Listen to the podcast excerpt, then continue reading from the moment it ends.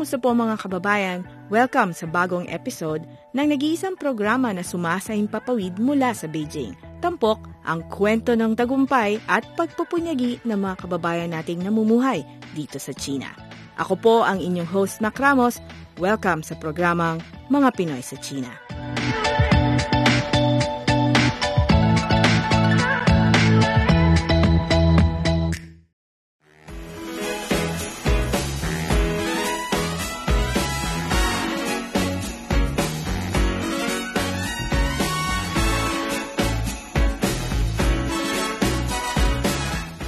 Kumusta mga kababayan?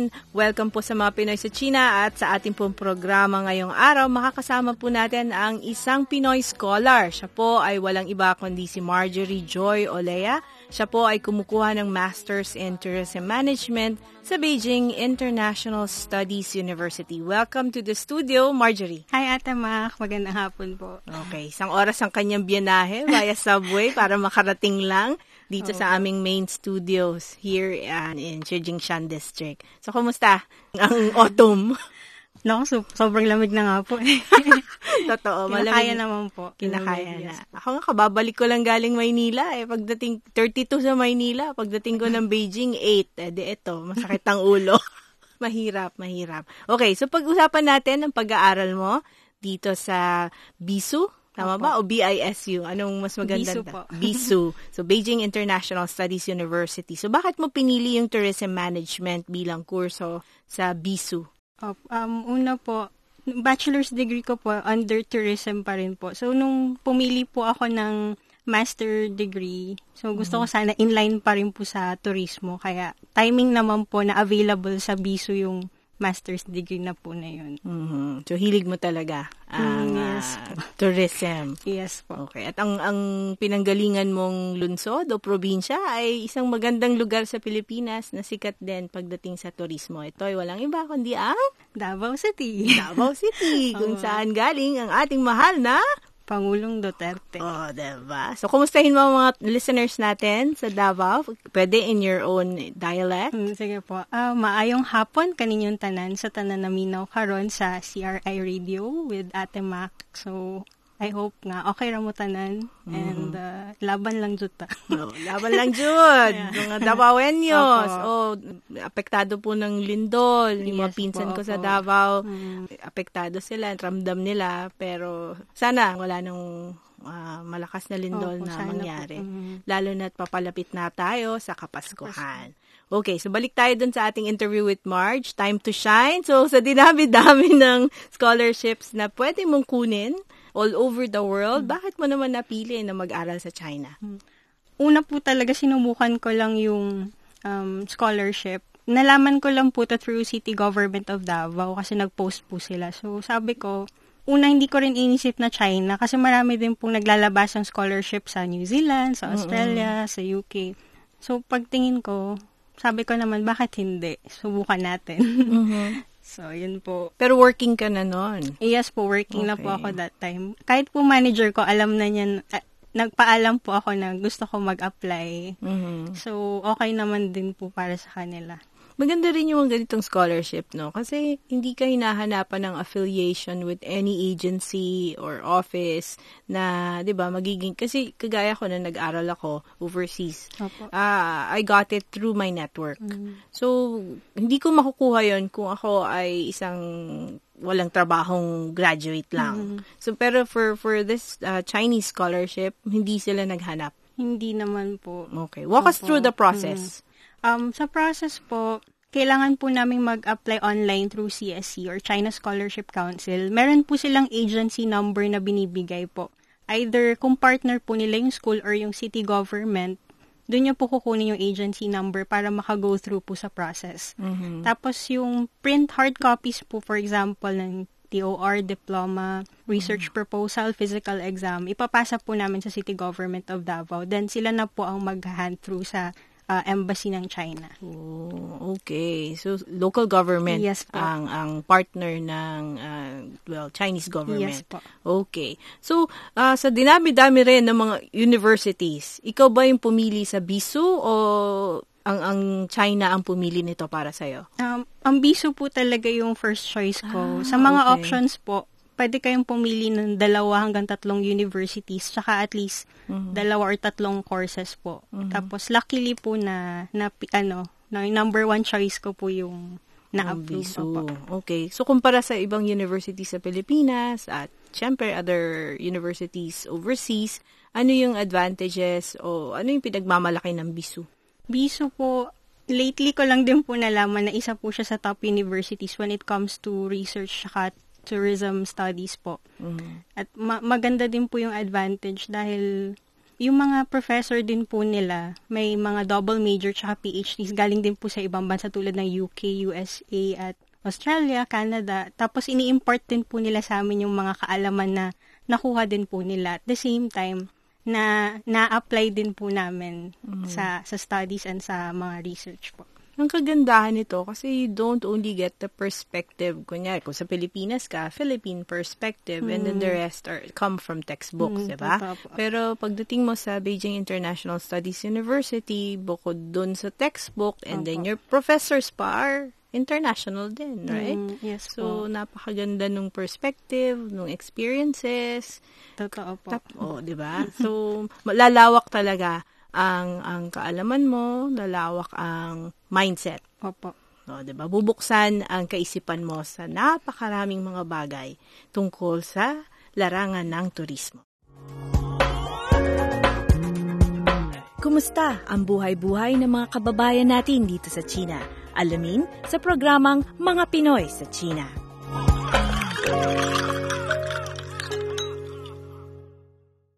Okay. So, ilarawan mo naman ah, ang buhay estudyante.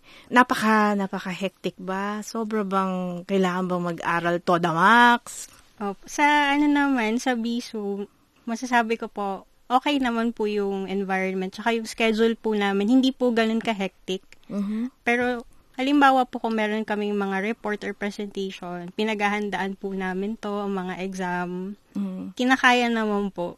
Okay. Kinakaya po. Pero hindi kayo required na mag-aral ng Mandarin. Ah, hindi po siya ano required for master's degree. Pero nagbibigay po sila ng basic Chinese class para somehow magamit po namin to sa daily conversations and sa in daily life namin. Mhm. Pagdating naman sa, syempre, kasama mo, puro international to, no? Opo. O wala kang mga Chinese na, na classmates? Wala po. Ah, naka- nakahiwalay talaga. Yes po, nakahiwalay. may, may, parang, may kakulangan ba yon Kasi limitado yung interaction mo with the locals.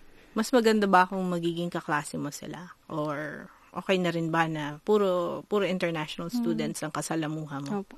Okay naman din po na international students. Mas maganda din po kung may makasalamuha din po kaming Chinese para maganda po yung interaction tsaka yung cultural exchange po. Mm.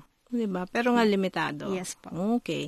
So, ano yung mga problema na na-encounter mo? Kasi syempre, international community, iba-ibang kultura, iba-ibang lengguwahe, iba-ibang mga background. Eh, nag-iisa kang Pilipino, di ba? Opo. Sa Beijing International Studies University. Opo. So, how do you cope with the challenges? Unang-una po pagdating ko, sa language po talaga nahirapan. Pero eventually, sa tulong din po ng mga classmates ko, tsaka yung mga nakilala ko po sa BISU, na okay naman po, nakasurvive naman po ako sa process tsaka yung staying ko sa Beijing. Mhm. Then siguro po yung kultura, tsaka yung yung mga nakagawian din po ng ibang kaklase na, namin, kailangan din po mag-adjust, tsaka intindihin din po sila. Mhm. So, um, international students sa international program. So, gaano ka-rewarding ito? Although, yeah, we m- mentioned earlier na, na it opens your your mind to so many things, so many perspectives, di ba? Opo. Pero ano pa yung ibang mga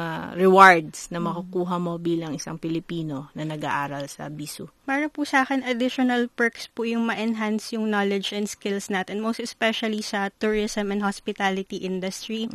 Yung mga experiences po na na-apply namin, magagamit din po namin in the future. Tsaka yung, ano din po yung mga practices sa other countries na nakukuha din po natin. At the same time, marami din po tayong ideas tsaka innovation na pwedeng mag-exchange. Pwede din natin ma-apply. Mag-cite ka ng specifics. Ano sa tingin mo yung mga helpful na ideas that you learned from mm. your classmates and your foreign professors na oh. hindi mo nakikita sa Pilipinas? Mm. Pinaka na-experience ko talaga yung when it comes to organizing an exhibit or exhibition po. Mm-hmm. Kasi pinahands-on po kami ng professor namin paano yung step-by-step procedure, ano mm-hmm. yung mga kailangang gamitin. Tapos, after pre- presentation po, pung pinapunta po kami ng professor namin sa Beijing International Tourism Expo. Sabi, sabi ng professor namin, when we're already at the exhibition, just have a look and observe whatever is inside. Tapos, ano po yung mga pagkukulang namin sa preparation, mm-hmm. yung pag-organize ng exhibit, pwede namin siyang ma-apply. Mm-hmm. Kung ano nakita namin na kulang sa aming preparation, yun po. Eh, normally, pag ganyan, di ba, kailangan attractive yung booth mo. Mm, yes dapat pupuntahan ka dapat ng mga tao. Opo. And then, when they come, dapat prepared ka. Opo. Ano yung nakita mo mga kakulangan ninyo? Siguro yung, for example, kailangan ng mga backup plan. Meron mm-hmm. kayong sa emergency. Kung in mm-hmm. case na in case po na mag-blackout, meron kayong uh, mm-hmm. mga naka-backup na wireless microphones or may naka-battery microphones, um, first aid, first aid kit. Okay. Tapos meron kayong meeting area for um, mga VIP people, uh, persons mm-hmm. na darating sa exhibit. Meron ding uh, holding area, mm-hmm. mga ganun po. Tsaka separate separate registration for VIP, tsaka walk-ins, mga mm. ganong process po, marami. Grabe, no? Yes. Inaaral mo pa lang yan. sa eskwela pa lang. Pero, at least, well, uh, mamaya, sa susunod na episode, we'll talk more about your actual participation in uh, a lot of events. Kumusta ang buhay-buhay ng mga kababayan natin dito sa China? Alamin sa programang Mga Pinoy sa China.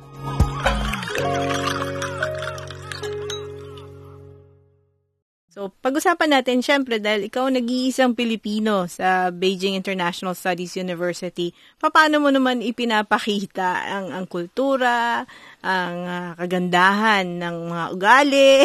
How do you show yung pinakamagandang Pinoy facets? Um, unang-una po, napaka- napakalaking advantage para sa isang Pinoy na fluent tayo mag-Ingles. Tapos, yung natural din po sa atin yung pagiging matulungin, tsaka pag-unawa po natin sa kapwa, yung pag adjust po natin sa environment. Mm. Tapos, palakaibigan din po tayo. So, yun din na na-appreciate din po ng mga tao. Tapos, pag sinabing Philippines, parang yung reaction nila, tuwan-tuwa na sila agad eh. So, mm-hmm. yun, napaka, ano na din, overwhelming po sa bilang Pilipino. Okay. So, plans after getting your degree? Um, um, plano ko po sana after graduation, mabalik po sa Davao. Sana po, inline pa rin po sa tourism yung um, trabaho na makukuha ko, either po sa kagawaran ng turismo or sa konsulado ng China po. Mm-hmm. Sana po. Sana. Pero pupunta ka, kung konsulado, pupunta ka ng Davao. Ay, hindi, ng Cebu. Meron na rin sa Davao. Meron no? na Meron po sa Davao. Okay. So, sana, after. Sana, opo. So, pag-usapan naman natin yung buhay millennial sa Beijing. Kasi siya, mm. you belong to that age group. Millennial. Hashtag millennial. Hashtag millennial. So, what's hip? Okay. Ginagamit bang salitang hip oh. ng mga millennial? Baka parang pang ano yun, hindi pang millennial yung hip. So, ano yung mga happening places in Beijing? Happening. Naku, napaka fast-paced saka high-tech po ng Beijing. For sure po. Ang daming, maraming may enjoy, marami pong mapupuntahan and yun nga, ever-changing kasi ang city ng Beijing. Mm-hmm. Parang ilang araw lang makita mo, may bago na naman, may maraming attraction. Mm-hmm. So, lalo na sa mga tao mahilig mag-shopping or gusto ng adventure, gusto ng mag-travel, marami kayong pwede mapuntahan. Mga specific suggestions mo? Kunyari, That, barkada ka oh, pupunta dito, kaedad mo, Oo. wala masyadong budget, o tight ah. budget, saan mo sila ano mapupuntahin? Maraming magagandang attraction tulad ng Temple of Heaven, mm-hmm. um, um, Military Museum kung gusto nila or gusto lang nila mag-nightlife or bumisita sa bar area, pwede sa Sanlitun. Mm-hmm. Um, ano pa ba? Pwede din sila magpunta sa Great Wall kung gusto nila. may mga mag, may mga uh, explore ano naman, sila. Diba? May mga tours for mm, students. Mm, opo, na abot kaya naman po, hindi ganun kamahal mm. ang mga trips. Ang Davao, um, isa sa mga metropolises sa Mindanao yan. Okay. Eh. Moderno na talaga siya. Mhm. Pero when you came to Beijing, ano yung mga bagay na nagpasabi sa'yo na, wow! Ah, wow, unang-una po, ang tourist spots din po sa Beijing nakakamangha. Mhm. Ang kultura, ang mm, pagkain, tapos ah, disiplina din po dito sa Beijing. Yun po, yung talagang nap- nakakawaw po sa akin. Mhm. Tapos advice mo sa mga gusto maging scholar na Filipino at ah, advice mo para sa mga Pinoy scholars na gusto mag-aral sa China. Ayun po. So, kung gusto nyo mag-apply for scholarship, um, kailangan handa kayo physically, mentally, and spiritually. Huwag kayong matakot kung hindi nyo alam yung lingwahe, lalo na yung Chinese, nahihirapan kayo. Lahat naman tayo dadaan sa ganong process, pero wag lang kayong matakot kasi marami din Pinoy dito. Meron, mga ate at kuya nyo, nandito lang kami. Kung kailangan nyo ng advice or tulong, pwede nyo kaming lapitan. Tsaka kung anong gusto nilang gawin, just be confident and whatever you do, go with all of your heart. Okay, so on that note, would like to say thank you to Marjorie Joy Olea for joining us today and sharing her thoughts on studying in China. So, siya po ay kumukuha ng Masters in Tourism Management sa Beijing International Studies University. Maraming salamat for joining mga Pinoy sa China today. Thank you din po, Ate Mac.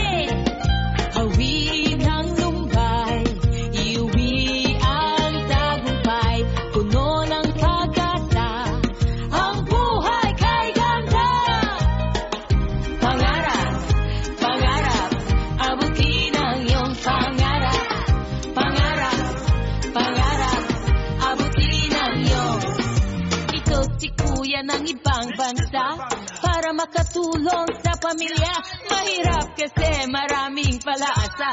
Walang ginawa, naghihintay ng padala. Sa pagsubok, walang takas, panahon ay lilipas. Pangarap ay kukupas, pero di ka aatras. Ating mga kamay, ating iwagayway.